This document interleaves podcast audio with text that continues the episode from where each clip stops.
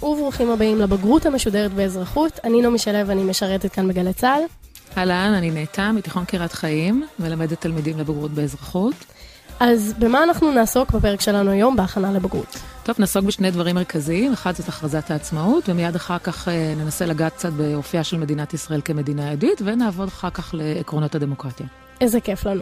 שנייה לפני זה, בואי נעבור רגע על שלושה מושגים שממש חייבים לדעת אותם לפני שבכלל אה, ניגשים לכל הנושא הזה של עקרונות הדמוקרטיה. טוב, אז שלושה מושגים מרכזיים זאת הכרזת העצמאות. נתחיל עם הכרזת העצמאות.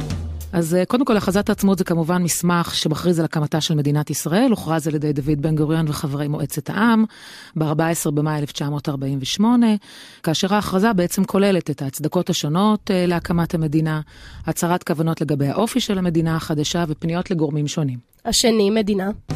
מדינה זה בעצם אה, גוף חברתי אה, הכולל שלטון, שבעצם אה, שולט באמצעות המוסדות שלו לאוכלוסייה, יושב בשטח מוגדר, עם ריבונות פנימית וחיצונית, כלומר, המדינה בעצם לא כפופה לגורמים חיצוניים אחרים. ומושג שלישי, דמוקרטיה.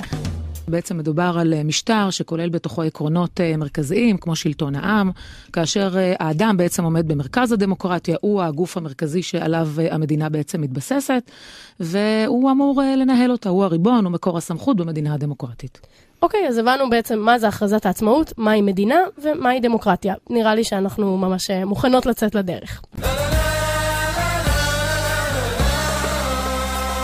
מצוין, אז נתחיל עם הכרזת העצמאות. הכרזת העצמאות בעצם מבוססת על שלוש הצדקות מרכזיות, הצדקה היסטורית, הצדקה בינלאומית ההצדקה ההיסטורית הראשונה בעצם מדברת על אירועים היסטוריים שמצדיקים הקמת מדינה יהודית בארץ ישראל, כמו למשל העובדה שמדינת ישראל אה, קמה כאשר העם היהודי בעצם אה, קבע את התנ"ך כאיזשהו נכס עבור העמים האחרים. מדובר על הגלות, מדובר על מאמצי שיבה במהלך הדורות השונים שהעם היהודי ניסה לחזור חזרה. כלומר, אלו בעצם דברים שמצדיקים את זה שבכלל יהיו יהודים במדינת ישראל. כן, יש לנו על זה הצדקות היסטוריות מהעבר שבעצם קושרות אותנו לארץ ישראל.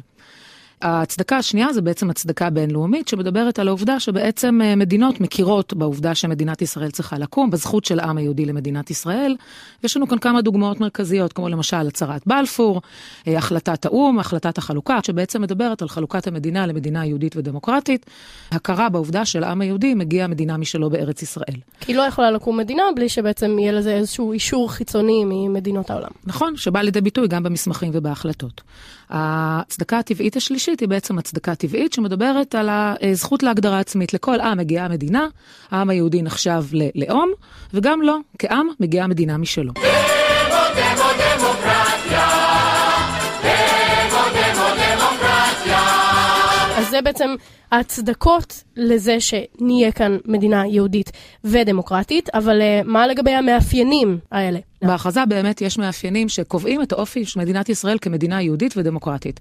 המאפיינים היהודיים, התלמיד נדרש לתת מאפיינים יהודיים ולהראות שיש התחייבות בהכרזת העצמאות לאופי היהודי שלה. אנחנו יכולים להסתכל קודם כל על השם של המדינה. השם של המדינה הוא uh, מדינת ישראל. כתוב בהכרזה באופן uh, חד משמעי שהיא תהיה מדינה יהודית. היא תפתח את שעריה לכל יהודי. ברמה של uh, ממש קיבוץ גלויות, כלומר מדינת ישראל מאפשרת ליהודים לעלות לארץ. היא קוראת לעם היהודי להתלכד סביבה. וכמובן uh, מדברת על העובדה שהיא תהיה מבוססת על עקרונות הצדק, היושר והשלום, לאור uh, מורשתם של נביאי ישראל. אבל uh, אלה לא המאפיינים היחידים שנמצאים, האופי הוא אופי כפול, גם האופי הדמוקרטי בעצם מבטא את העובדה שמדינת ישראל היא מדינה דמוקרטית, וגם כאן תלמיד נדרש לזכור לפחות שלוש דוגמאות. אנחנו יכולים לדבר על מדינת ישראל כמבוססת על עקרון השוויון. שוויון זה עיקרון דמוקרטי, זה ערך דמוקרטי, ואנחנו מדברים על ההתחייבות בהכרזת העצמאות שמדברת על מדינת ישראל תקיים שוויון חברתי ומדיני גמור לכל אזרחיה. היא מדברת על פיתוח הארץ לטובת כל התושבים. היא מבטיחה אה, שתהיינה בחירות לקראת הקמת המדינה.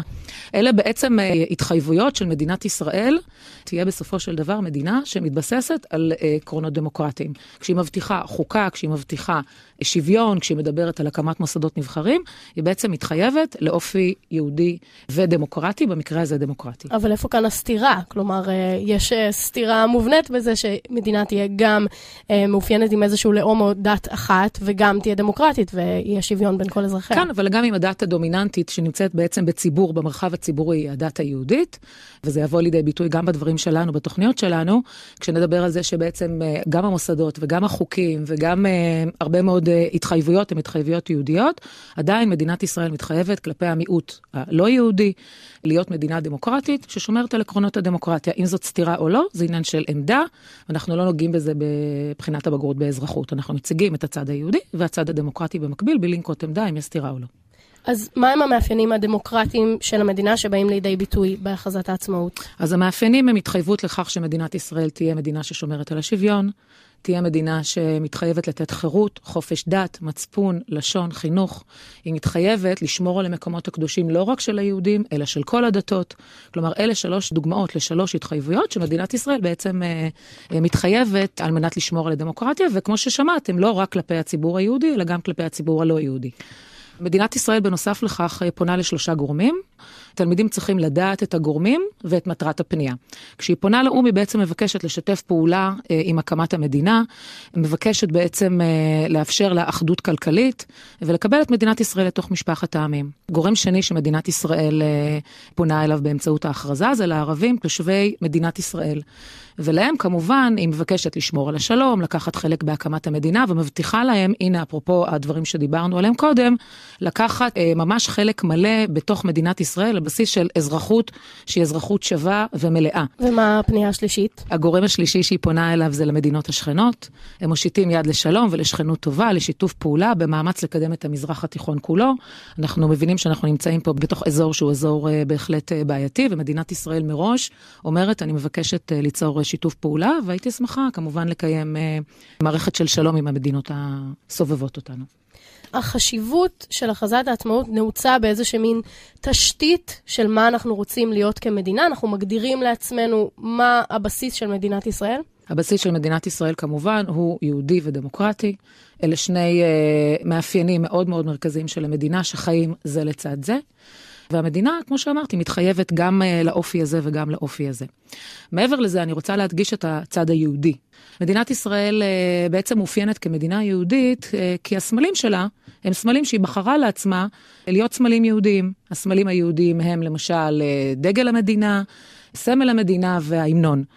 הדגל הוא דגל שבהחלט שאוב מתוך המסורת, מתוך ההיסטוריה ומתוך התרבות היהודית. כנ"ל לגבי סמל המדינה, כשאנחנו מדברים על המנורה ובצידה ענפי זית, הם לקוחים מתוך התרבות ומתוך המורשת היהודית.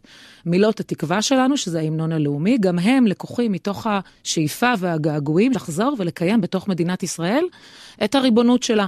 זה מאפיין אחד. המאפיין השני של מדינת ישראל כמדינה יהודית זה בעצם חקיקה.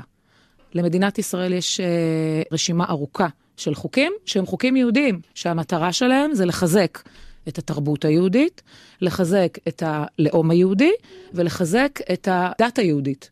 למשל, דוגמה לחוק uh, יהודי דתי, זה חוק איסור גידול חזיר.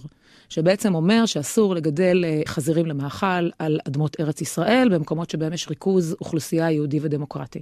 זה ברור לחלוטין שהחוק הזה שאוב מתוך הדת היהודית, מתוך המצווה של איסור אה, מאכל חזיר.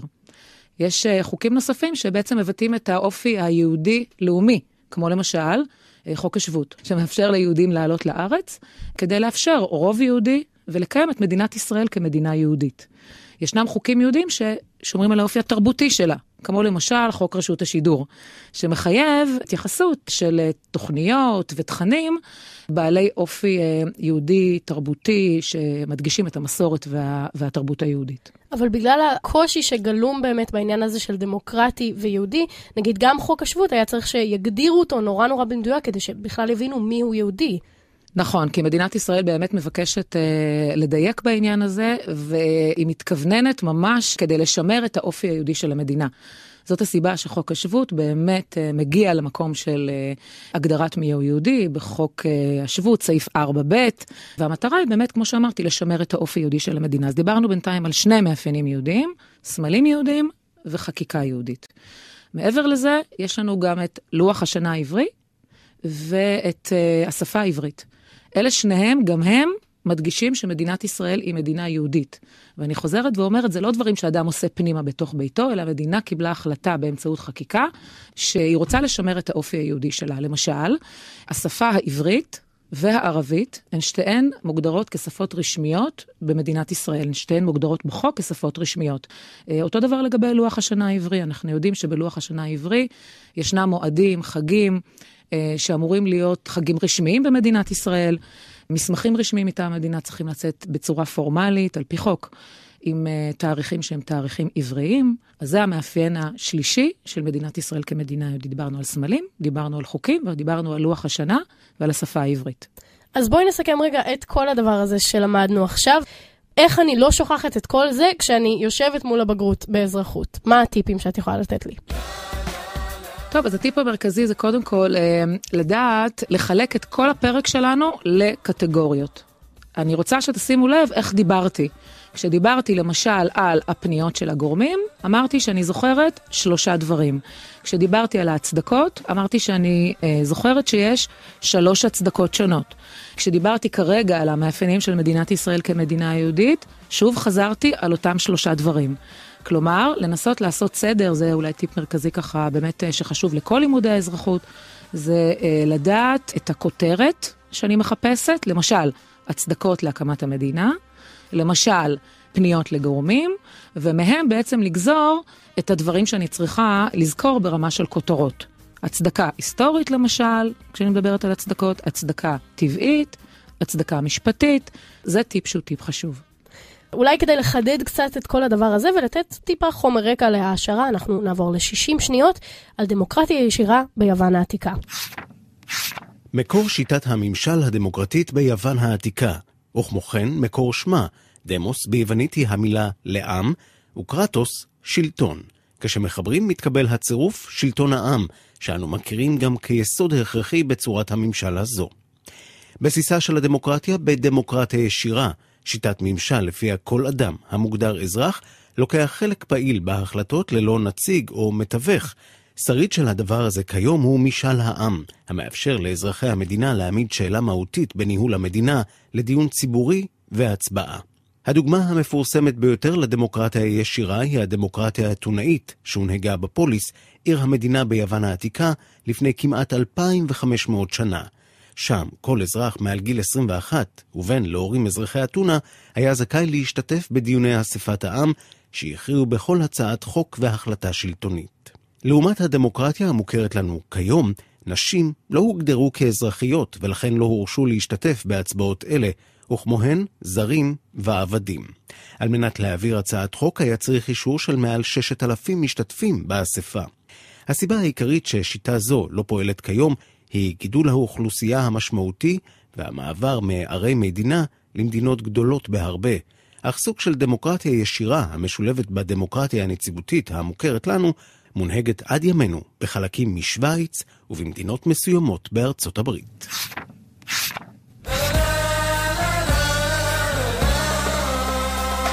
אוקיי, okay, חלק שני, באיזה נושאים אנחנו הולכות לגעת עכשיו?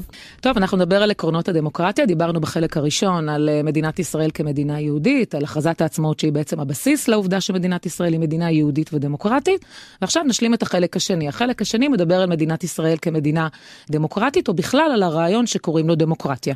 אז בעצם לכל העניין הזה שקוראים לו דמוקרטיה, יש כמה עקרונות שונים שחייבים לדעת אותם. נכון, העקרונות הם בעצם אה, תשעה במספר. והתלמיד נדרש לדעת את כל התשעה כשהוא מגיע לבחינת הבגרות שלו באזרחות. ומה שנעשה עכשיו, ננסה לסקור ממש אה, ככה בקצרה כל אחד מהפרקים האלה. כל אחד מעקרונות הדמוקרטיה, כשבעצם המטרה היא כמובן אה, בלמידה שלכם להעמיק ולחקור יותר, אבל אנחנו ננסה לתת מושג על כל אחד מעקרונות הדמוקרטיה, שזה בעצם הדבר העיקרי שלשמו אה, הפרק הזה נועד. אז נתחיל מהעיקרון הראשון שנקרא עקרון שלטון העם. בעצם אה, עיקרון שאומר באופן אה, ברור שהעם, כלומר כלל האזרחים במדינה, הם בעצם הריבון. הם השליט במדינה.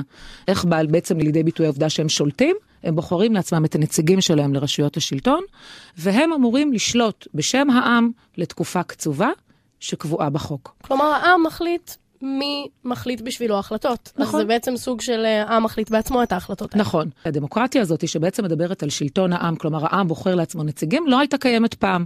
אנחנו יכולים לחלק את הדמוקרטיה בעצם לשני סוגים. הסוג הראשון נקרא דמוקרטיה ישירה, והשני נקרא דמוקרטיה עקיפה. כמו ששמענו עכשיו ב-60 שניות. נכון, אז דמוקרטיה ישירה היא בעצם דמוקרטיה שבה העם מקבל החלטות בכל תחומי החיים בעצמו, ללא נציגים מתווכים. כלומר, העם ממש מתכנס פיזית ואומר, אני בעד, אני נגד, אני בעד לצאת למלחמה, אני נגד, אני בעד אה, אה, עונש מוות לאותו אדם שעשה אה, מעשה כזה או אחר.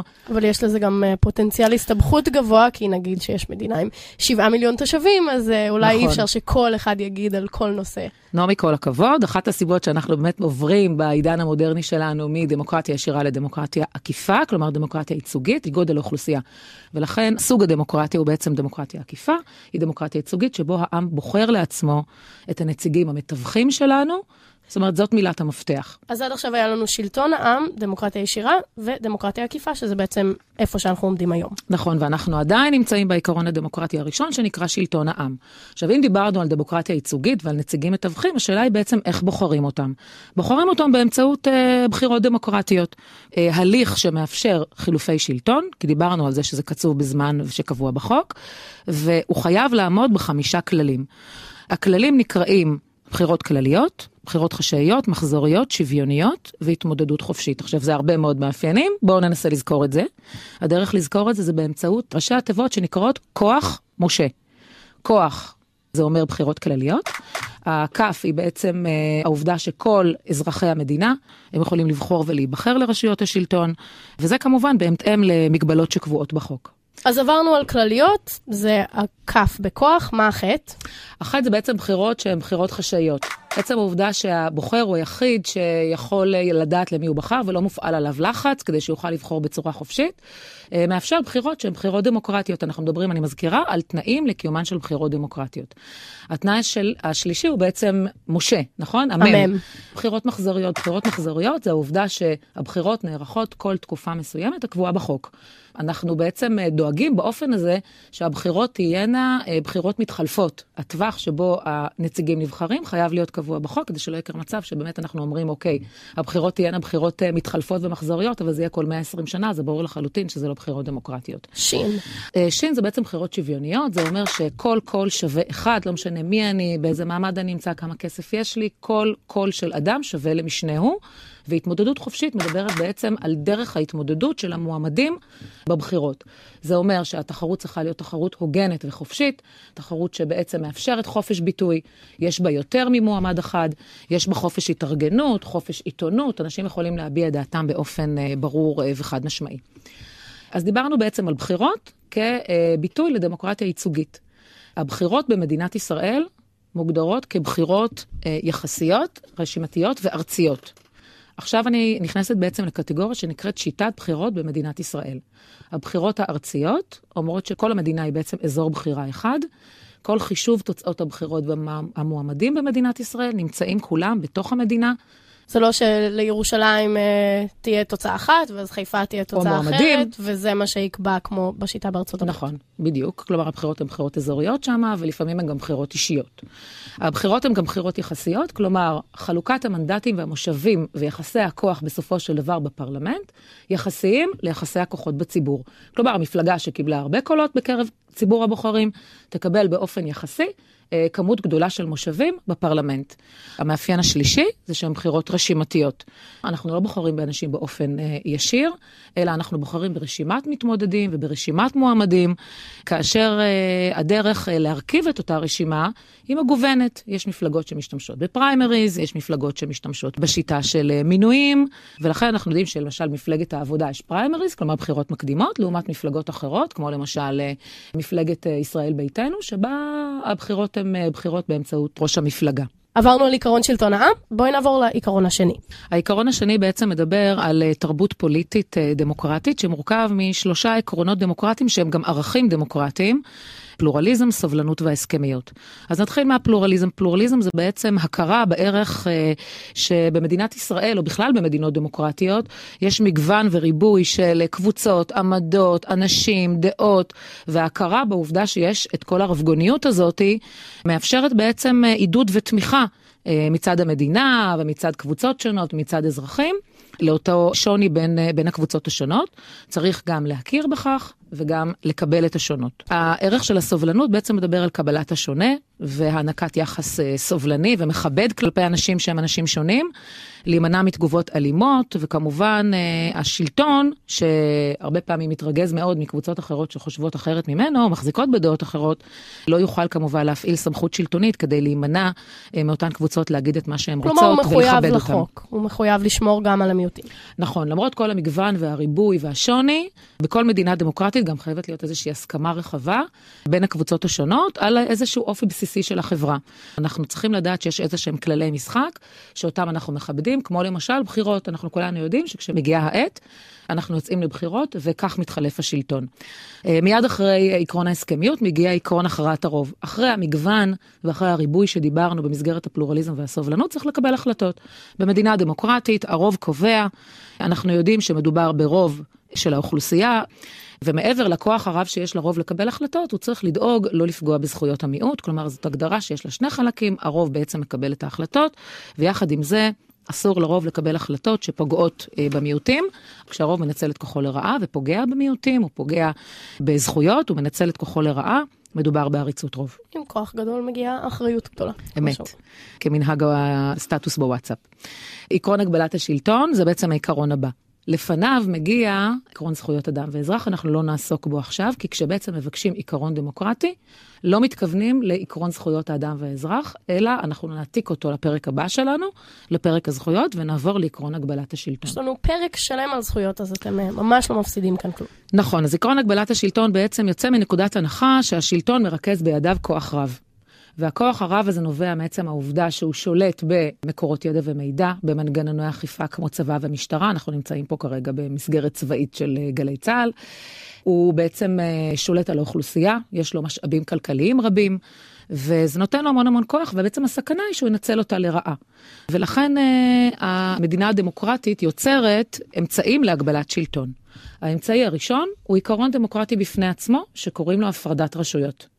זה עיקרון דמוקרטי שמגיע מיד אחרי הגבלת השלטון, והתפקיד שלו זה בעצם לחלק את כל הכוח השלטוני הרב לסמכויות של חקיקה, ביצוע ושיפוט, כאשר הרשויות אמורות להיות מופרדות ביניהן, כל אחת מפקחת ומאזנת את השנייה על מנת למנוע מצב של ריכוז כוח בידיים של רשות אחת, וכל זה כדי לאפשר בסופו של דבר מצב של שמירה על זכויות אדם ואזרח ומניעת עריצות שלטון. כלומר, זה מאוד הגיוני שלא כולם יקבלו את אותן החלטות, שלא יהיה בן אדם אחד שעומד בראש הכל. כן, בהחלט, זה לא כך ברור, כי כשאנחנו מסתכלים על מדינות אחרות, אנחנו רואים שזה לא ככה. במדינה הדמוקרטית זה כמובן חייב להיות קיים. הדרך השנייה להגביל את השלטון היא באמצעות חוקה. חוקה היא בעצם מערכת של נורמות שקובעת אה, מה מותר ומה אסור, לא לאדם כפרט, אלא למדינה. אה, יש לה מעמד שהוא מעמד עליון על פני חוקים רגילים, כלומר, היא סוג של איזושהי מגבלה וסד שאי אפשר uh, לנצל אותו לרעה והשלטון צריך להיות כפוף לו. וישנם עוד מנגנונים שהמדינה מייצרת ומקימה, וחלק מהם הם ביוזמת המדינה וחלק מהם הם uh, דברים שניתנים בעצם לסמכותו של הציבור או לתחום האחריות של הציבור, וזה בעצם מנגנוני פיקוח. המנגנוני פיקוח שהמדינה מקימה הם מנגנוני פיקוח שהם קבועים בחוק. והתפקיד של הרשויות האלה כמובן להגביל את השלטון, כמו למשל דוח מבקר המדינה, כמו למשל נציב קבילות הציבור, כמו למשל אה, מערכת המשפט. אבל לא רק רשויות השלטון מפקחות, ישנם גם ארגונים, גופים, אזרחים שמיוזמתם ולא מכוח חוק, פועלים על מנת אה, להעביר ביקורת על השלטון, כמו למשל אה, הפגנות, דעת קהל, אומנות. אה, אנחנו יכולים לראות תוכניות כמו ארץ נהדרת, למשל, שבהחלט אה, ביוזמת האזרחים ממש מלקים את השלטון אה, מדי ערב. הרעיון במדינה דמוקרטית זה שיהיה אפשר שיהיו כאלה דברים. היא מאפשרת את זה, זה כמובן בא לידי ביטוי בעצם העובדה שהאזרחים יכולים למחות, יש להם חופש ביטוי, דברים שנדבר עליהם בהמשך. ואני רק רוצה ככה לעשות סדר ולהגיד שאנחנו נמצאים בעיקרון דמוקרטי שקוראים לו הגבלת השלטון, שהדרך להגביל אותו היא באמצעות החוקה, באמצעות עקרון הפרדת הרשויות ובאמצעות מנגנוני פיקוח. עוד משהו שמגביל את השלטון, ודיברנו עליו כבר קודם, זה בחירות. לא נרחיב, זה ברור לחלוטין שהשלטון יודע שכוחו מוגבל. ליום הבחירות. ויש לנו עוד עיקרון חשוב, עקרון שלטון החוק. כן, עקרון שלטון החוק כמובן קובע את עליונות החוק במדינה, זה אומר שהוא עליון גם על האזרחים וגם על רשויות השלטון, כאשר כולם כפופים לחוק. חובת הציות חלה בעצם על כולם.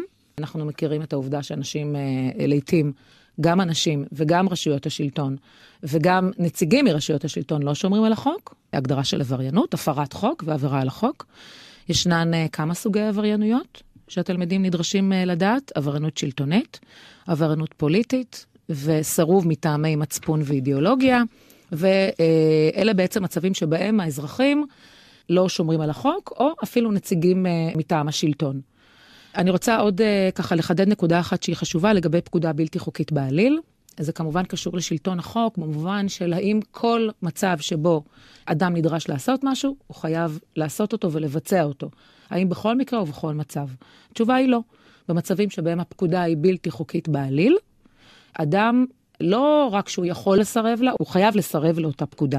אנחנו נעבור עכשיו ממש לטיפים, כמה טיפים קצרים, כדי לזכור את החומר הזה במבחן. אוקיי, okay, אז uh, כמו שאמרתי, אנחנו צריכים לזכור שיש לנו תשעה עקרונות דמוקרטיים. כשהתשעה האלה הם בעצם אה, עקרונות דמוקרטיים שנשאלים בכל מבחן. כשרואים עיקרון דמוקרטי, אנחנו בוחרים אחד מתוך התשעה. אני מזכירה אותם, יש לנו את עקרון שלטון העם, יש לנו את עקרון הפלורליזם, סובלנות והסכמיות, הכרעת רוב, הגבלת השלטון. בתוך הגבלת השלטון יש לנו גם עיקרון דמוקרטי נוסף שנקרא הפרדת רשויות. יש לנו את, אה, כמובן את העיקרון הדמוקרטי של שלטון החוק, והעיקרון של זכויות אדם ואזרח שלא נכלל כעיקרון שצריך לדוג אותו בזמן שתלמיד מקבל משימה בבחינה, ושואלים אותו בעצם איזה עיקרון דמוקרטי בא לידי ביטוי בקטע. אם אתם מתלבטים מה ללמוד, עקרונות הדמוקרטיה בטוח ללמוד, יופיע בוודאות, כדאי לכם. בואי איכשהו נסכם uh, סיכומון קצר של כל מה שעשינו ונתרגל עם שאלה לסיום. אוקיי, okay, אז התחלנו בעצם עם הבסיס, uh, המסד להקמת מדינת ישראל, שזאת הכרזת העצמאות. בהכרזת העצמאות דיברנו על דברים מרכזיים כמו הצדקות להקמת המדינה, דיברנו על הפנייה לגורמים השונים, והמשכנו אחר כך עם האופי של מדינת ישראל כמדינה יהודית ודמוקרטית. העמקנו קצת במאפיינים של מדינת ישראל כמדינה יהודית, דיברנו על סמלים יהודיים, והמשכנו אחר כך עם האופי הדמוקרטי של המדינה. עם uh, תשעה עקרונות דמוקרטיים שעליהם כל מדינה דמוקרטית מתבססת, וגם מדינת ישראל שומרת יותר או פחות על כל אחד מהם, אבל זה בהחלט תנאי בסיס להיותה של מדינת ישראל מדינה דמוקרטית. שאלה לתרגול, לפני שאנחנו מסכמות את הפרק הזה. ממשלת ישראל החליטה לפעול כדי למנוע את ההתייבשות של ים המלח, שהוא אתר טבע ותיירות ייחודי בעולם. אחת התוכניות שיזמה הממשלה להשגת יעד זה, גובשה יחד עם מדינת ירדן, מפני שהגבול בינה לבין מדינת ישראל עובר לאורך ים המלח. לפי התוכנית יועברו המים באמצעות צינור מים סוף לים המלח. אז כאן שואלים אותנו, ציין והצג את הפנייה בהכרזת העצמאות מבין הפניות לגורמים שונים שממשלת ישראל מממשת בפעולותיה בים המלח. הסבר כיצד פנייה זו באה לידי ביטוי בקטע. מצוין, אז אנחנו בעצם דיברנו על הפנייה לגורמים השונים, דיברנו על האו"ם, דיברנו על הערבים תושבי מדינת ישראל ודיברנו על המדינות השכנות. אז זו דוגמה מצוינת לפנייה למדינות השכנות. אנחנו בעצם מבקשים את שיתוף הפעולה במאמץ שלהם לקדם את המזרח התיכון. סביב הנושא הזה של ים המלח, אנחנו דגים ממש מתוך הפניות את המדינות השכנות, כותבים את סיבת הפנייה, ואז עושים בעצם קישור בין מה שכתוב כאן לבין הסיבה שבעצם פונים אליהם, שזה שיתוף פעולה, כמו שאמרתי, במאמץ לקדם את המזרח התיכון כולו. תודה רבה רבה לנטע רינקוב, המורה המופלאה לאזרחות, על פרק מעולה בבגרות המשודרת לקראת בגרות החורף באזרחות. אם אתם רוצים גם סיכום מול העיניים, אתם יותר ממוזמנים להיכנס לאתר גל"צ, גם לבחון את עצמכם וגם לקרוא את החומר המסוכם שם. בנוסף, אנחנו מזכירות לכם על האפליקציה אזרחות לבגרות, שהיא דרך מצוינת לתרגל את החומר הזה, ואת כל יתר הפרקים בסדרה שלנו תוכלו לשמוע דרך האתר שלנו, אפילו באוזניות בדרך לבגרות עצמה. ניפגש כאן בפרק הבא. תודה, תודה.